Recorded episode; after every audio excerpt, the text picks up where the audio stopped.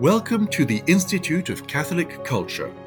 We are a non-profit Catholic organization dedicated to the re-evangelization of our society through educational and cultural programs offered to the public at no charge. This presentation and many others are available through our online library at institute of catholic culture dot org and on our I C C app.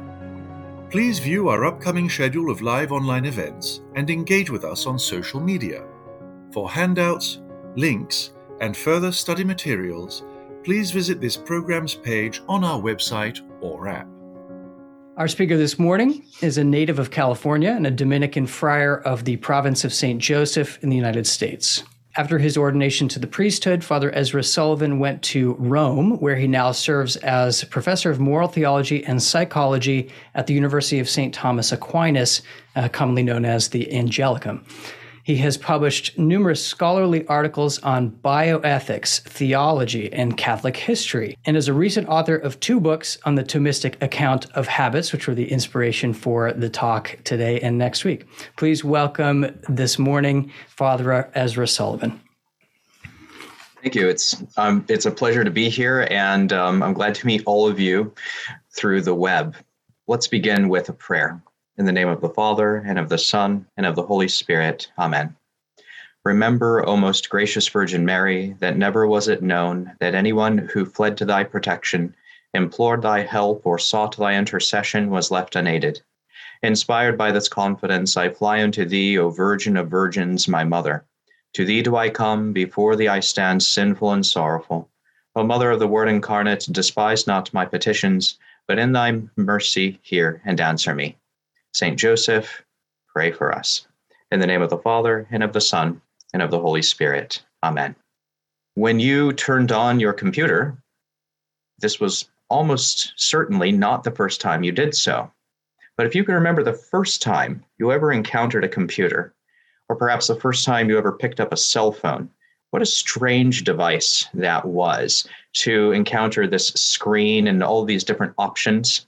It may be difficult to even remember that first time for some people, because now you've used it so often, you turn it on, you know exactly what to do. You know how to use the mouse, you know how to arrange all the things on your screen. You can click through, at least in a basic way. What's interesting to think about is that this interior understanding you have of how you use your computer is just one instance of many throughout your day that is going to be influenced by your habits. Research shows that up to one-third of your daily behaviors are caused by your habits. How you work, what you do at your work, how you interact with people, what you say. Do you say hello when people ask you how you're doing? Do you respond with your sort of typical response? How you travel, your relaxation, what you do before bedtime, how many times you brush your teeth, or if you don't. All of this shows us that habits are throughout our lives, even though often we're not aware the first time you began to brush your teeth, or if it was traumatic. You know. We commonly say things such as, I have a bad habit of biting my nails, or we might wonder, how do I improve my study habits? And of course, during Lent, we may ask ourselves, well, what habits do I want to improve?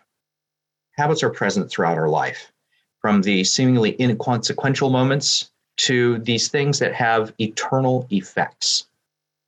There was a debate in the twentieth century about whether habits are things that happen from outside of us, things that, as it were, impose themselves upon us, a kind of automatic behavior, or whether habits in their truest sense are things we choose, and therefore are reflective of our deeper commitments and our interests. The answer is that, well, both perspectives are true. On the one hand, we perform many actions out of habituation. And in fact, modern technologists, when they made the cell phone, they made it in such a way as to make it as habituating as possible. They, of course, they want us to continually scroll through Facebook. They want us to use those apps for as much time as possible. They want our attention. So this attention economy was built upon the psychology of habits. This is very intentional. And so these designers, they use this understanding of our habituation in order to make us more attracted to their products.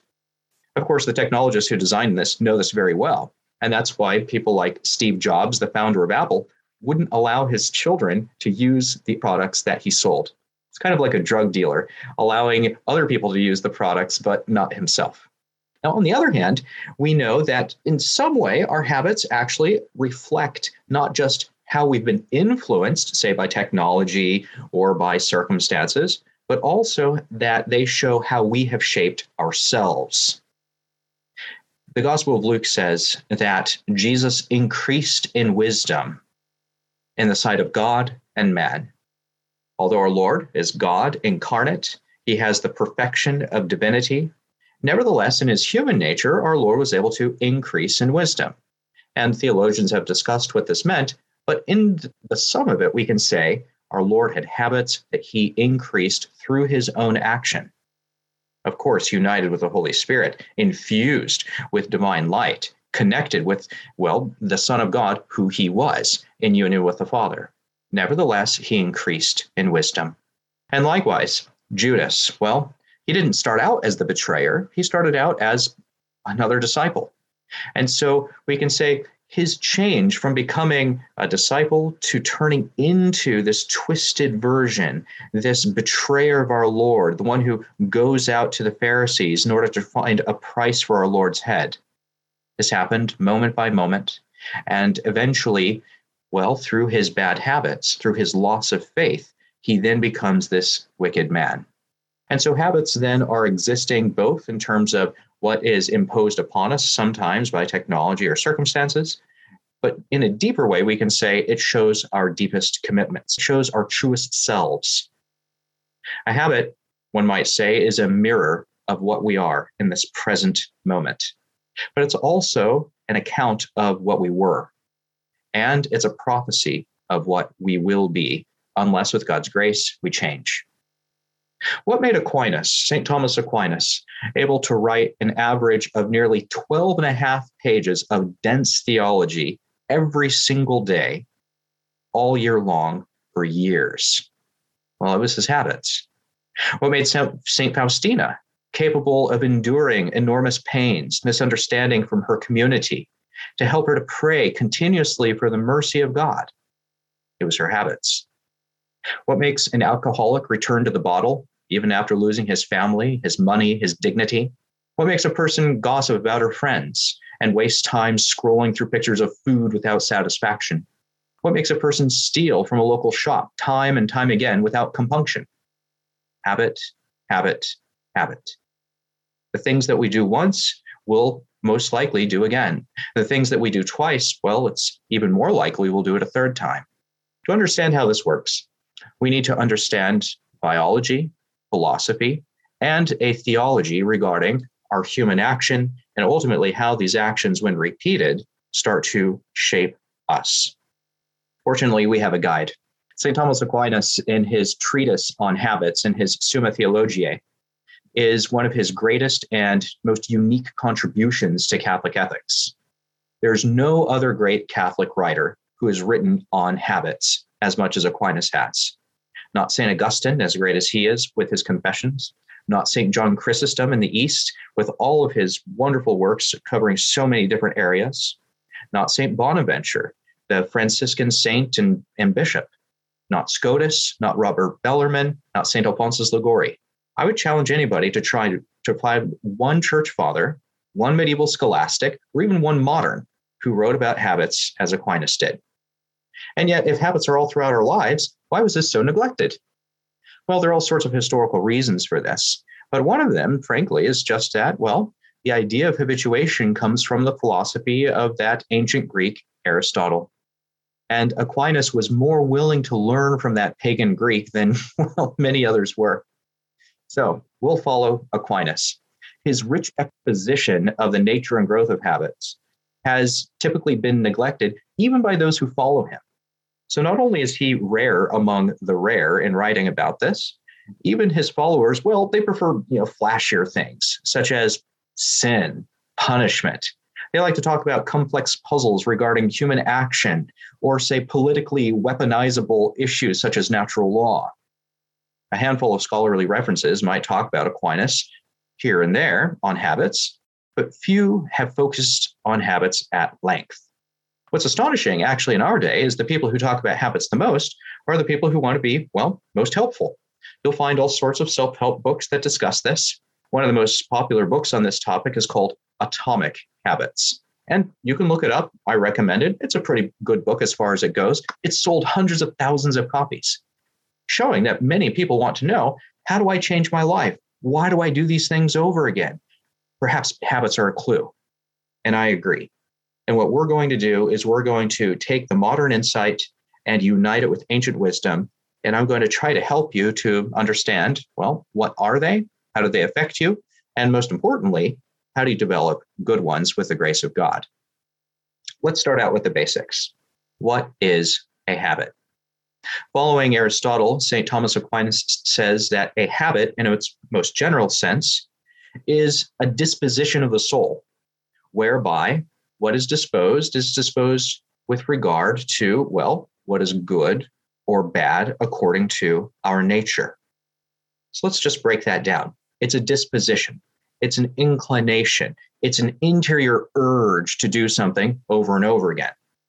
And we notice that the way to understand this disposition, the way to measure it, is not according to, well, counting how many times we perform that action, but more it's according to our nature. What does this disposition do to me as a human being? How does it affect me with my ability to know and love, my emotions, my memory, my imagination?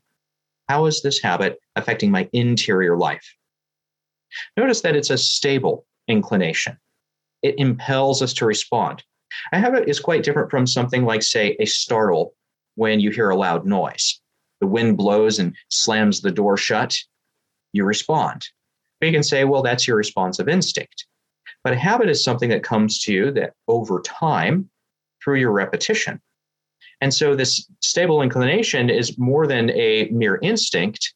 We can say that it's kind of like a secondary instinct that you've developed through your own action. You see, through your powers, you can actually develop something that is quasi-automatic, something that has a tendency to reproduce itself. Habitual responses can be useful, of course, in the accomplishment of your own aims.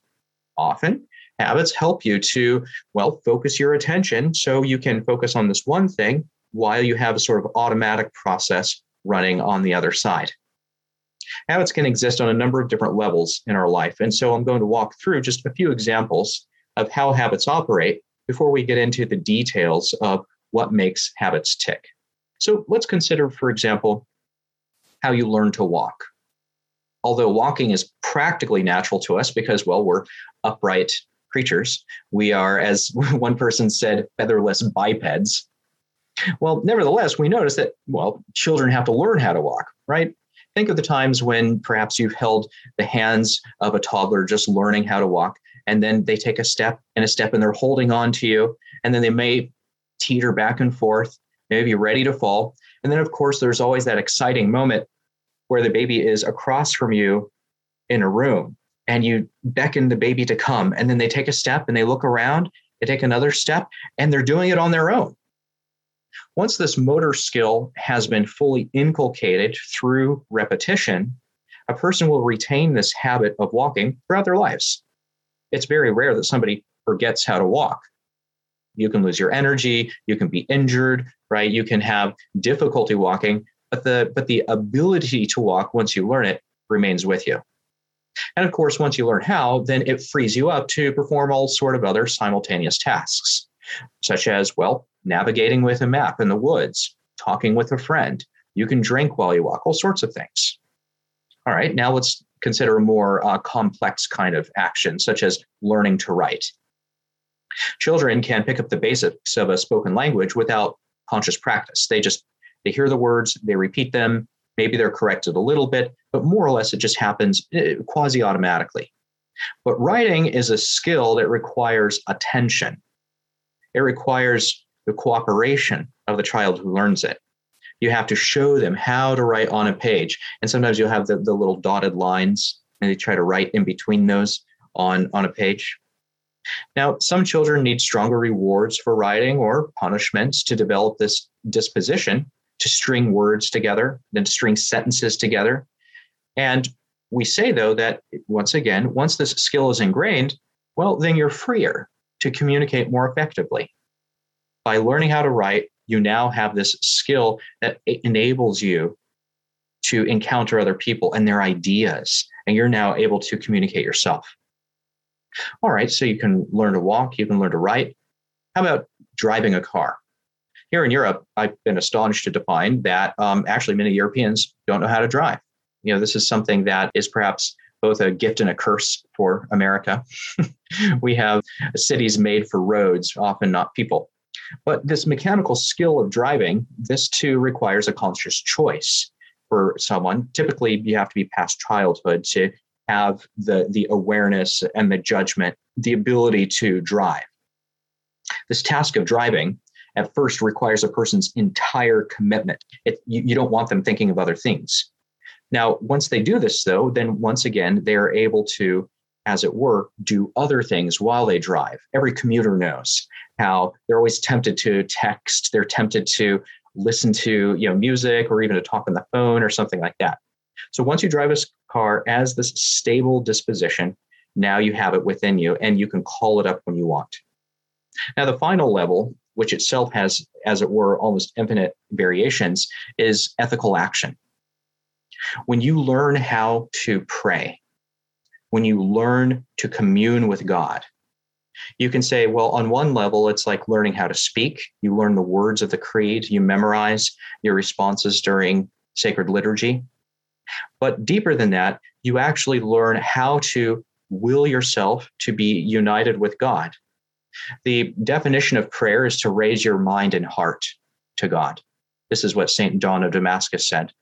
And, and this is something that means it's, it's an act of your will. Now, it's also an act of grace. God is helping to move you to pray. And so it's a cooperation with divine grace where God is always opening yourself to the grace that wants to be united with him. So then once you have this grace of prayer and this action, this habit of prayer, then you hardly need to think about it. You go into Holy Mass, and the context of it helps these habits of prayer to start to enact themselves, as it were. You can more easily set aside these distractions. And of course, this is what you're trying to do, right? If you come in with family and the kids are acting up and so on, you want to calm them down so that you can once again enter into this great stream of prayer and participate in God's interior life.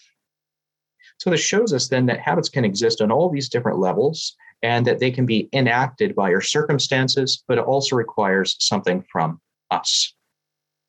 So let's let's look at um, our first slide and start once again with what is a habit. Here we have something very simple, A and B.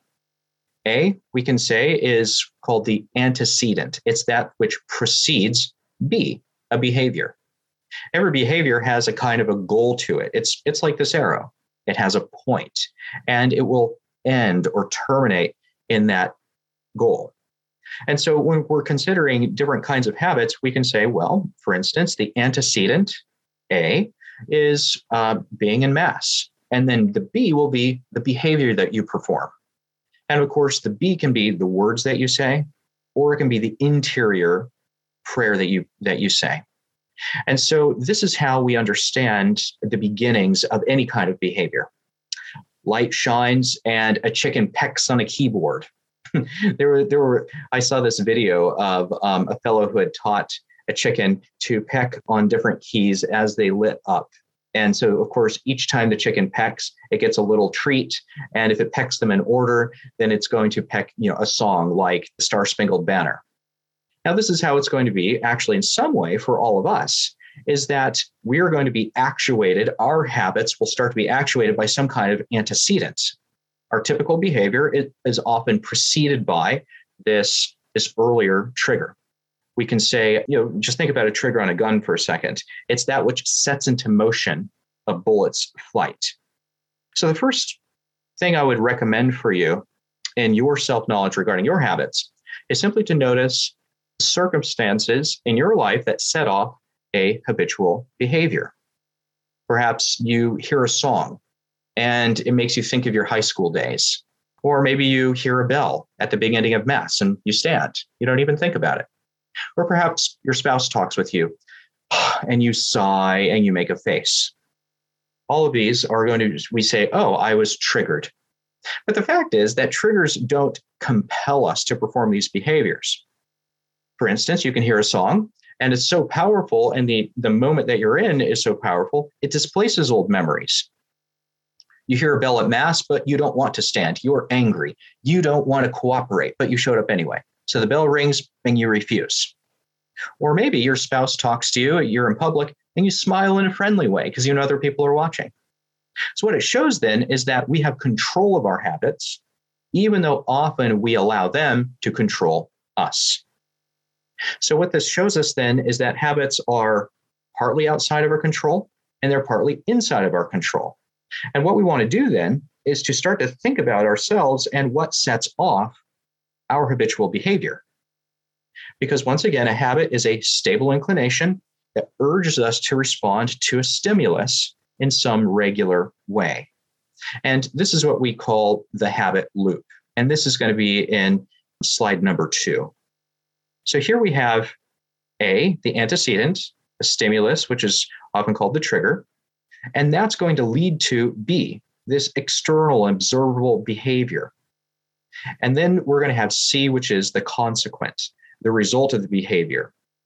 Now, in order to develop a habit consciously or to change a habit, what you want to do is to focus on one of these elements and perhaps all of them within this habit loop. So, for instance, you can look at the antecedent. You can focus on things that seem to trigger a certain kind of behavior within you. You say, why is it that I always sigh and make a face when my spouse wants to talk to me? You say, well, it's them. It's because of the way they approach me. Well, okay, you can't change your spouse. We, we all know that. You can change yourself, though. And you can say to yourself, next time this trigger occurs, this is what I'm going to do. Instead of the behavior of sighing and moping around, I'm consciously going to try to be patient. I'm going to try to give them an authentic smile. So now I've changed how A leads to B. And I'm, I'm saying I can't change A, but I can change my behavior. Or let's suppose you want to focus on your behavior. And you say something like, well, you know, there's some occasions in which I can't change the antecedent. We, we discussed that. I can change my behavior, or I can change my consequent. I can change what how I'm going to respond to my own behavior. Now, for instance, let's suppose that you have, you know, this this bad habit of using, um, I, I was talking with somebody once, and they told me that they have a tendency to use bad language. And they don't know what triggers it. They just happen to do it all the time. So, okay, well, we can't change the antecedent right now. The B, the behaviors thing they're trying to change. So what do they do? Well, sometimes if you focus on the consequence, the C, then you can actually start to change. So, for instance, I know someone who, you know, this, this person who is trying to change their using bad language, they said, well, whenever I use bad language, I'm going to put money into my bad language jar. Okay. You know, and, and that was for them like a way to remind themselves, one, how often are they doing this? And then, and then like, well, I don't like to give the money. And then they're going to give the money to a good cause. And, you know, she told me that her bad language jar filled up really fast. But let's th- let's think about something, a positive behavior that you can do by thinking about these elements of the habit loop. Saint Benedict, I love to use this example. Saint Benedict decided to use the trigger, as it were, of walking through doorways in order to learn how to pray. Our Lord says in the Gospel of Saint Luke, pray always and do not lose heart. But how do you do it? So this master of monks decided that whenever he walked through a doorway, that would be the antecedent, A, that leads to the behavior, B, of prayer. And then what he wanted was the C, the consequent of greater union with God. This kind of habit loop is something that's very simple. And at first, you have to really pay attention to it. Am I walking through a doorway? What am I doing? And then pretty soon, though, it starts to become more and more regular. And it helps you to begin to pray always. The habit loop came in handy a number of different times. I give the example on the radio about a man who came to me who said that he was always yelling at his wife and children when he would come home from work. This is slide number four. I asked him first, I said, okay, well, what are the triggers? What are the antecedents that set off your bad behavior? A messy wife or a messy house, a dis- disobedient children. And after a thoughtful pause, he said that, well, yeah, as soon as he steps, you know, home into, into his house, he has demands from the children. He has random thoughts, these information about house repairs. Four kids are running around. They're shouting and whining, and they're asking for attention. And um, he said, every day when I'm come home from the office, it feels like I'm storming the shores of Normandy after having swum the English Channel. He says, and this is why some guys go to the bar first. Like, okay, well, let's not make that the new behavior. We're trying to get rid of yelling, but let's do something else. So instead I said, well, how about um, what you need to do is to replace your behavior with a different one because of a different antecedent. So how about instead of going home first from your work, you sit in your car for just a few minutes, just one or two minutes. You sit in the car, you say a little prayer, you thank God for your day, and you think about the beginning of your day. So now your antecedent is prayer in your car. That creates this new behavior. You're more calm, you're more cheerful. And so then the consequent is when you step foot into the house, you're already calm and cheerful. And this then is going to help you to endure whatever is happening with the family. And so in this way, I said that studies have shown that people who try to focus simply on not performing a behavior, they typically fail. Because to force yourself not to do something bad is very, very difficult, especially when you're habituated to it. What's better then is to create a new positive behavior that replaces the old behavior. Instead of gritting his teeth and saying, I'm not going to yell at my children, Argh! Instead of doing that, what he's doing is he's already setting himself up with a situation where he has this grace of calm, this peace, and this prayer, and he brings that into the new situation. And fortunately, it had good results. I'll give you another example. And this one is going to be related to someone who came to me who had trouble with their eating habits. And this is very, of course, common, I think, in the Western world where we have, you know, an abundance of food, especially with a lot of sugar and oil and such. So in order to eliminate his overeating, Frank analyzed his behavior in terms of this A, B, C, antecedent, behavior, consequence. And here are some of the results of his self-observations. He noticed that the behavior of overeating seemed often not to be the problem. You know, his breakfast was pretty small, just have a little coffee, maybe a pastry. His lunch was pretty reasonable. He wouldn't overeat at lunch. And even at dinner, he cooked for himself. It was moderate. And, you know, he tried to eat kind of healthy, maybe throw in a salad, maybe, you know, chicken breast, something like that. But what he did notice is that he would munch and he would snack after dinner for hours into the night. And so then we were talking and I said, well, okay, if this is kind of like the, the problematic side of your eating is at nighttime, you're kind of snacking for a few hours, then what do you think triggers this, this snacking? You know, what it is, what is it that leads you to do this? And he said, well, I don't think it's because I'm hungry. Like, that's not the issue. He says he usually had these, you know, artery clogging nibbles when he's reclining on the couch and he's watching T V. So he decided that watching T V was the main trigger for his binge eating.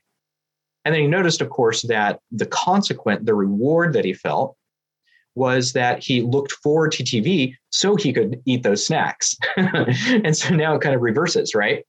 So, of course, whenever we feel a reward for performing a behavior, in other words, we feel that it's good, we enjoy it, we're going to be inclined to perform that behavior again. Now, he had a few options for addressing this behavior of overeating. On the one hand, he could try to eliminate this habitual behavior to avoid the triggers. And Frank said, you know, honestly, I don't have a lot to do in the evening. I'm unwilling to give up T V. So, okay, he's not going to give up the trigger of T V. All right. Consequent. Another way to eliminate a habitual behavior is to substitute one reward for another. So contentment from eating seemed to be this desired reward. So Frank tried eating healthier snacks. Instead of having chips and a beer for a while, he tried to eat carrots. Then, of course, carrots on their own aren't very fun. And so they doused them in ranch sauce. And that still didn't satisfy his desire for the fat and salt that you get from the other kinds of food. So after five days, he returned to potato chips. Now, another thing to do is if you can't if you can't conquer the antecedent and the consequence, this, you know, sort of reward center is still not being satisfied, well, then you can try to think about the behavior itself. So to make a behavior more acceptable, one can try to alter the most problematic parts of the behavior. Brink said he didn't think he had enough willpower to stop eating these fattening foods, but what he did try to do was to count his calories throughout the day. And he thought, well, if I eat a little bit less breakfast and I eat a little bit less lunch and a little bit less dinner, then by the time snack time comes along, that I can like fill up the rest. So he had a little food journal and he'd write down his overall caloric intake. And I remember being with him one time at lunch, and he's asking the waitress, and he's like, uh, how many calories do you think are in the salad? And, you know, and this is like a local restaurant. You know, they they they have no idea. She just made up a number. She's like, a thousand? And he goes, really? There's a lot of chicken. She's like, two thousand? So already there's some problems. Now, of course, at first, this technique helped Frank to reduce his overall caloric intake because he's just paying attention to it, even if there's some things, you know, fudging around the edges. But the problem is that, you know, it's inconvenient. And in the long run, he he himself didn't have enough discipline to keep up this food journal and to really be in, invested in it. And, and, and of course, it's really artificial. Soon he gave the, the technique at all, and he started eating even more. And he's asking himself, why am I doing this? Where's my life going? What is the point of this behavior? And this is going to help us to see, as in slide number five, that habit loops have a goal. Habit loops have an end. Some behavioral psychologists argue that these deep questions, what am I doing? Why am I doing this? How does this fit into my life? What's the point? They say, that doesn't matter. Just focus on the A, B, and the C. But we notice that actually in our lives, and you know, for Frank, that's often not the case. In order to change our behaviors, we have to do more than we do if we're just going to, say, adjust the behavior of a chicken or of a dog. Ivan Pavlov famously taught dogs to salivate when they heard a bell ring. And, you know, well, we're not dogs. We have to ask ourselves these deeper questions about life. What am I looking for? What good do I desire? And so this is where we consider what Saint Thomas Aquinas calls the end. And there are some ends that are very close to us. So what is the end of your habit? In other words, what is this habit aiming at? Now, we're going to notice by considering this, we'll take into account another person. We'll add another character to this story. Frank knew that he overate. He didn't know precisely why. It took a great deal of honest and painful searching in himself to discover these deeper motivations. You see, the, the problem is that Frank had not articulated to himself that the goal was to ease his sadness. He felt lonely. He knew that he was single. He didn't have many friends. Most of them were married. And somehow these fatty and sugary foods gave him a temporary feeling of satisfaction and fullness. You see, the pleasure of the food slightly eased this ache of an empty apartment. Now, with deeper insight to his intentions, Frank was able to see that although he couldn't easily relieve his loneliness, he recognized that this comfort food was ultimately unsatisfying. What he really wanted was companionship, and no food is a substitute for that.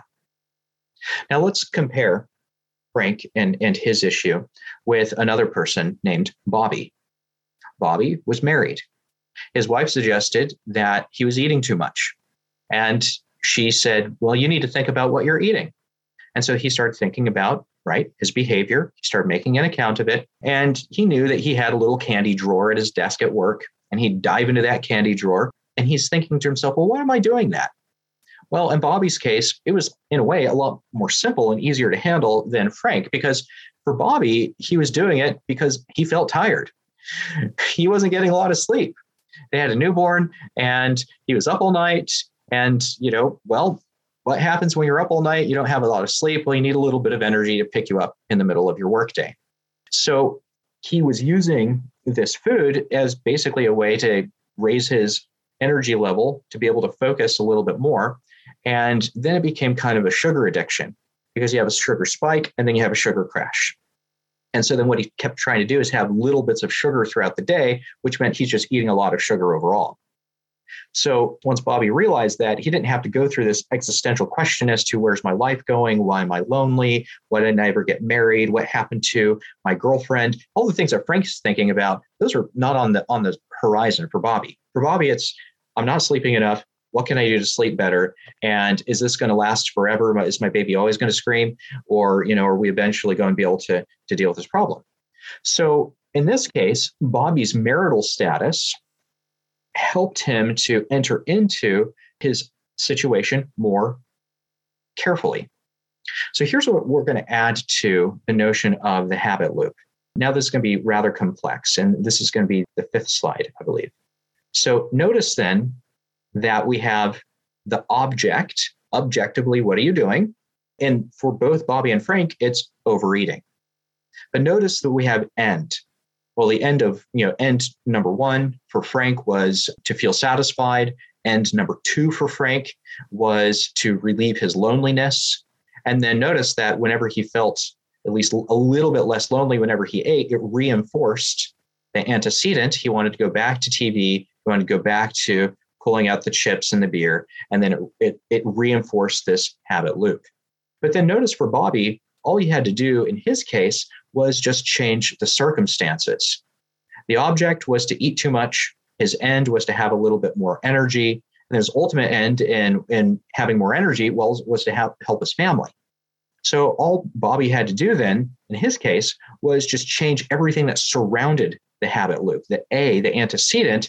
He changed that a little bit, and he said, honey, you know, for a little while, just for a week or two, do you mind that I don't wake up in the middle of the night to help the baby? I really need to get this sleep.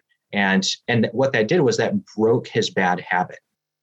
It gave Bobby just enough self-awareness, and it gave him just enough energy, because he's getting a little bit more sleep, that he was able to then to stop the habit loop of addiction to food and then to control that. And that helped him get on a better path. So then later on, even though he still wasn't fully sleeping well, he had broken the habit and that loop that was continually cycling through this excessive use of sugar.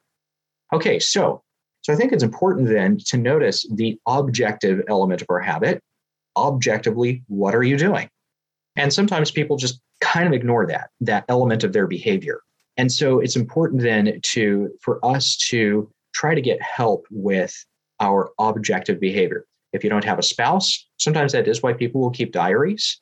This is why often psychologists recommend that uh, one of the best ways actually for you to overcome whatever it is that's plaguing you in life is to keep a diary every day. Don't, you know, over-dramatize it, and don't think that this is, you know, a masterpiece. This is going to be the second Confessions that is going to be a bestseller for three millennia. But, um, but just imagine that this helps you to know yourself better. Real change. Studies show that utilizing the habit loop, understanding it well, it, it can help people achieve their goals for self-change between sixty-six percent and eighty-four percent of the time. Simply knowing what your behavior is triggered by, knowing what rewards you're feeling, and knowing how those rewards start to reinforce your behavior. Simply knowing that, and then addressing one part or another. That is often the beginning of changing your life. Now, of course, we have to say that without God's grace, perhaps the only behaviors you'll be able to change are, well, simple behaviors. And you may not be able to gain the virtue ultimately that's going to bring you to happiness. Because often if we have one kind of bad habit in our lives, if we have one addiction and we eliminate that without grace, without coming closer to God and loving him more, well, then we'll just substitute one bad habit for another. It's a very frequent experience of people who have addictions. Perhaps they've had an alcohol addiction and they're finally able to overcome that, that then, unfortunately, they may move into another kind of addiction, perhaps cigarettes, perhaps drugs, or perhaps just what they call an addiction to a person, where they're overly attached to that person and they're not able to live in a kind of a happy, healthy way. So in order to have grace, in order truly to develop sanctity, you need to know yourself. And the habit loop is a great model to help you to do that. But you have to go deeper. You have to start to invite Christ into your objective behavior. This is why the psalmist says, Lord, know me. Help me to know myself. Just as I know myself, so you know me. And the psalmist invites God to seek him and to know all the parts of his life. Lord, why do I feel satisfied with this increased behavior? Why is it that the garden of my soul is sprouting up in these weeds constantly? What seeds were planted long ago in my life, whether by my choice or by somebody else's influence? Lord, pluck those seeds up. Let the seed of grace and of virtue grow up in my life so that one day it can be a harvest worthy of you. When we're united with God, when we invite him to give us these new habits, he can pour into our soul the graces to help us to live according to our baptism so that these habits of faith, hope, and love, the habit of grace, can start to then increase in our lives and help us then to grow forth and not just in small ways adjust our behavior, but will actually help us to become a new creature in Christ. And that's going to be the topic of our next talk. So I'll just leave us with one thought. Augustine says that we are transformed into what we love, because what we love becomes a habit that shapes who we are. The more you love earthly things, the more you become earthly. The more you love human things, well, the more human you can be. But the more you love God, the more divine you become. And these are the habits that we want to last, not only in this life, but for eternity. God bless you. Wonderful. Thank you so much, Father Ezra. That was uh, an excellent start. If if those of you out there who were with us this morning uh, want to dive more deeply into this, well, of course, join us for part two of this series. I'm really looking forward to seeing, Father, how you build on this natural foundation and apply it to these supernatural virtues and actions that make up so much of our lives as Christians. So definitely join us next week for that. But then also uh, check out Father's two books on the subject that were uh, published recently, Habits and Holiness, as well as the Heroic Habits. Father, could you just, in thirty seconds, what's the difference between the two if people want to just purchase one? The overall difference is that the longer one goes into a lot more detail. And it actually has some practical tips. I have like the Ten Commandments of Learning Habits. It's only in that book. There are a lot of Latin footnotes. It also goes through all the different virtues in great detail. And so each virtue, it also shows you how to grow in faith, how to grow in hope, how to grow in love, and what does merit mean. The shorter book focuses more actually on our thoughts and how do our thoughts change us. It does provide a little bit about virtue, but it's mostly targeted at providing the broadest, thin overview. That's great. And correct me if I'm wrong, Heroic Habits is the shorter one, and then Habits and Holiness is the longer one. Correct. Correct. Yep. So, so this is yeah. this is the uh, this is the longer one. I actually right. don't have a copy of the shorter one. Um. Well, it's all up in here for you. It's it's habituated. Yes. Well, great. Thank you. Without further ado, Father, here is the first question that, that we'll take that came in. Lauren asks, many spiritual directors or confessors will say things like, don't pay too much attention to yourself. Look outward to Jesus. How can we find a good balance between introspection and seeking to understand our motivations while looking outward toward Jesus as we develop habits?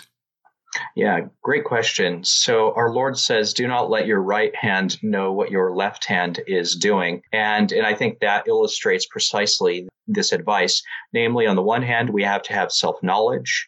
And in fact, without self-knowledge, uh, you won't make a lot of progress. And at the same time, you don't want narcissistic self-knowledge or, say, scrupulosity and anxiety about yourself. And so what a lot of spiritual writers will recommend is that we make an examina- examination of conscience at least once a week, and that that may be recorded, or at least if you can remember yourself pretty well, then you keep that in mind. And those those elements in your examination of conscience should include not only the the sins that you perform, but also the virtues that you want to have. And that's going to help to balance out your self-growth, because people who get too much down on themselves are not thinking about the positive elements of where do I want to go. So by focusing on the virtues, that will also help you to focus on Christ and your neighbor, because you need to be focusing on how do I love my neighbor? How do I demonstrate to my neighbor my, you know, my justice, my desire for their good, for their salvation? And so by focusing on the virtues, then that helps you to see, okay, I have these vices underneath, but those aren't, those don't define me. And my self-definition isn't limited by my bad actions. And so then it's putting this higher realm. But we do need an examination of conscience, at least before confession, but I recommend at least weekly. Wonderful. Thank you. Let's take a question from here on screen. Paula, go ahead and uh, take yourself off of mute and ask your question there. Hi, Father Sullivan. At the end there, you were talking about God's grace, and you mentioned something about without God's grace and not being able to change. And I kind of missed that. And I was wondering, you were talking, you said something about without God's grace and um, change, about replacing one habit with another. And I was wondering if you could elaborate on that again. Yeah. So essentially, with our own efforts, we can achieve, you know, some small goals. And often it's behavior adjustment. And sometimes you can even gain a new entire goal, you know, like people who, without God, can for a little while say they, they go off of an addiction. But even in the Alcoholics Anonymous, you know, they recognize they need the higher power. And then as Catholics, we know that for us to truly become righteous, to become saints, then we have to have God's grace. There's only so much we can do on our own with our own efforts. And so that's why, although the first this first talk mostly focused on, you know, the natural psychology of how did the habit loop work, what I'm trying to do is introduce the notion that we want to bring God into that understanding as well. So, so we don't want to neglect grace, but rather have God in mind whenever we're trying to have any kind of behavior motivation. Thank you, Father. We'll take another question that came in here. This one came in anonymously. This person asks if you have any word of encouragement or advice on some bad habits that perhaps we won't be able to overcome in our earthly life. Uh, this person's reminded of Saint Paul's thorn in the flesh. Any thoughts? Yeah, so Saint Paul, what was the thorn in the flesh? This is discussed by many theologians. There are at least fifteen different possibilities that I that I found when I was discovering, you know, the, the commentaries on this verse. It seems to me it's most likely that Saint Paul's thorn in the flesh was actually his angry disposition, because when Aquinas discusses what are like the bad behaviors that are associated with anger, Saint Paul has all of them. It includes name calling. He um, he says, "Oh, you stupid Galatians!" It's, you know, having fights with friends. Well, actually, he he broke up. If you remember, in the Acts of the Apostles, it says that Saint Paul went one way and Saint Barnabas went the other way. And then there's also this issue of uh, angry people have a tendency to be too violent. And Saint Paul, of course, you know, before he was converted, he stoned people to death. And anyway, so we can go through the list. Like, okay, so it's likely it's anger, maybe not, but it seems like a good candidate. Now, it's true that Saint Paul could never fully change his temperament. We are who we are, right? You know, Saint Paul wasn't Irish, but maybe he had some Irish-like tendencies. And so you say, there's some parts of me I cannot change. However, I can change my behavior with God's grace. And even if you can never fully eliminate some urges or some some uh, tendencies as in habits that way, nevertheless, God will help you to adjust your urge in such a way that it no longer overcomes your life. So I would just encourage you to not despair that there are vices you cannot overcome. God will overcome the vices in your life if you continually open yourself humbly to his grace, ask Our Lady to help you. Now, maybe you can't eliminate your desire for that vice. And simply having that desire, though, is not in itself a sin. If you if you distance yourself and you say, Lord, I don't want to commit this sin. In fact, I don't even want this desire. This is what Saint Augustine said, said, Lord, help me to change not only my behavior, help me to change my love. And so so that ultimately is going to be the way that we come to deal with the tendencies that seem to be quasi-permanent or seem to be part of our identity, is to say, well, maybe I can never fully eliminate this urge. However, with God's grace, I can use that energy from the urge and transform it into something beautiful for God. Oh, thank you, Father. That's a very helpful answer to that question. We'll take another one on screen here. Tim, go ahead and uh, ask your question. Thank you. Thank you, Father. When I examine some destructive habits in my life, my natural response is not to invite Christ into that moment for healing. It instead usually is, I have to defeat this habit on my own, and then I will be worthy to present myself to the Lord. Do you have any advice on overcoming the shame that leads us to isolating from God and to invite Christ and God into our lives to heal these behaviors? Yeah, absolutely. Great question. And, you know, thank you, Tim, for, for sharing that. I would say one of the things is to think about that habit loop in terms of the end, because what you're doing is you're saying, what good do, do I desire? What What is it about that habitual behavior feels satisfying to me? And there's always a good, right? So we're, we're it may be a sinful habit, and certainly we, we want to acknowledge that. We're not denying that there can be a destructive habit, but but to ask yourself, what good do I want? When you know what good you're looking for, you then say, well, Lord, I want this good. It's a good thing that I want. And maybe I'm looking for this good thing in a bad way, or maybe I'm I'm looking too much for that good, or whatever it is. But that actually helps you to say to God, you gave me this desire for the good, right? So some people, you know, that like the example of Frank that I was talking about in his loneliness, it's a good thing to desire companionship. It's a good thing to want friends. Absolutely. And so now you can bring that and say, Lord, I wish I had that good. That's not available to me right now. I don't know why. But now, now you're united with God in recognizing the heart of that destructive habit. And so it's still saying, I need to go to confession if I perform this thing. And I, I acknowledge that it's disordered. But but acknowledging your own good desire is an extremely important moment, and and not being ashamed of the fact that you have a good desire. Thank you, Father. Let's take one more question before we close for today on this uh, Saturday morning. Again, thank you, Father, for joining us from Rome. This is uh, just it's such a fantastic opportunity to connect Catholics, especially during Lent at the beginning here. So I'm going to end with a somewhat practical question, because we can maybe take this advice with us tomorrow when we go to Mass. Lawrence and Anne-Marie ask if you have any suggestions on how to avoid mind wandering and distractions during Mass. I think that's a question that comes from all of us here. Well, first, I say that to enter into Mass in a spirit of prayer, and um, not wait for the spirit of prayer to come somewhere, you know, after the gospel. So the key to entering into prayer is to is to try to prepare yourself beforehand. And this means, just like, you know, the example that I gave from the father going to his home and being distracted by his kids, for some people, maybe what you need to do when you enter into Mass is you need to arrive early. And you sit there and you're already praying when Mass starts. Or if it's really difficult to arrive early and to pray, then in the middle of Mass, then you can have something that's going to bring you back. So for instance, let's suppose that your mind has a tendency to wander. You may not be able to stop the wandering, right? So this is the behavior. But think about, you want a trigger that will remind you to pray.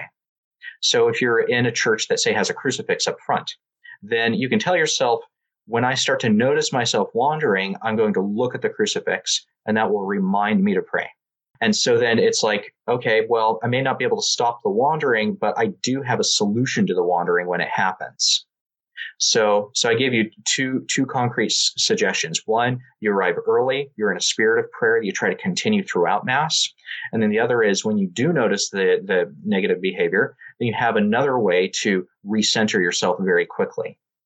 Thank you, Father. That's uh, I think that's one of the biggest takeaways for a lot of us, is just having looked at this practical model of the loop and having a number of different options to attack a particular negative behavior. I think that's going to be something that uh, is really helpful for for all of us in the coming weeks, especially as we're trying to root out a lot of these here during Lent, uh, preparing for Easter. So thank you again for your time with us. Father, I would ask if you could please close us in prayer today. In the name of the Father, and of the Son, and of the Holy Spirit. Amen. Hail Mary, full of grace, the Lord is with thee. Blessed art thou among women, and blessed is the fruit of thy womb, Jesus. Holy Mary, Mother of God, pray for us sinners, now and at the hour of our death. Amen. Glory be to the Father, and to the Son, and to the Holy Spirit, as it was in the beginning, is now, and ever shall be, world without end. Amen. Father, Son, and Holy Spirit. Amen. We hope you enjoyed this program from the Institute of Catholic Culture. Remember to download our app and share our online library with friends, co-workers, and family members. To learn more, get involved, and support the Institute's work, visit institute of catholic culture dot org and visit us on social media.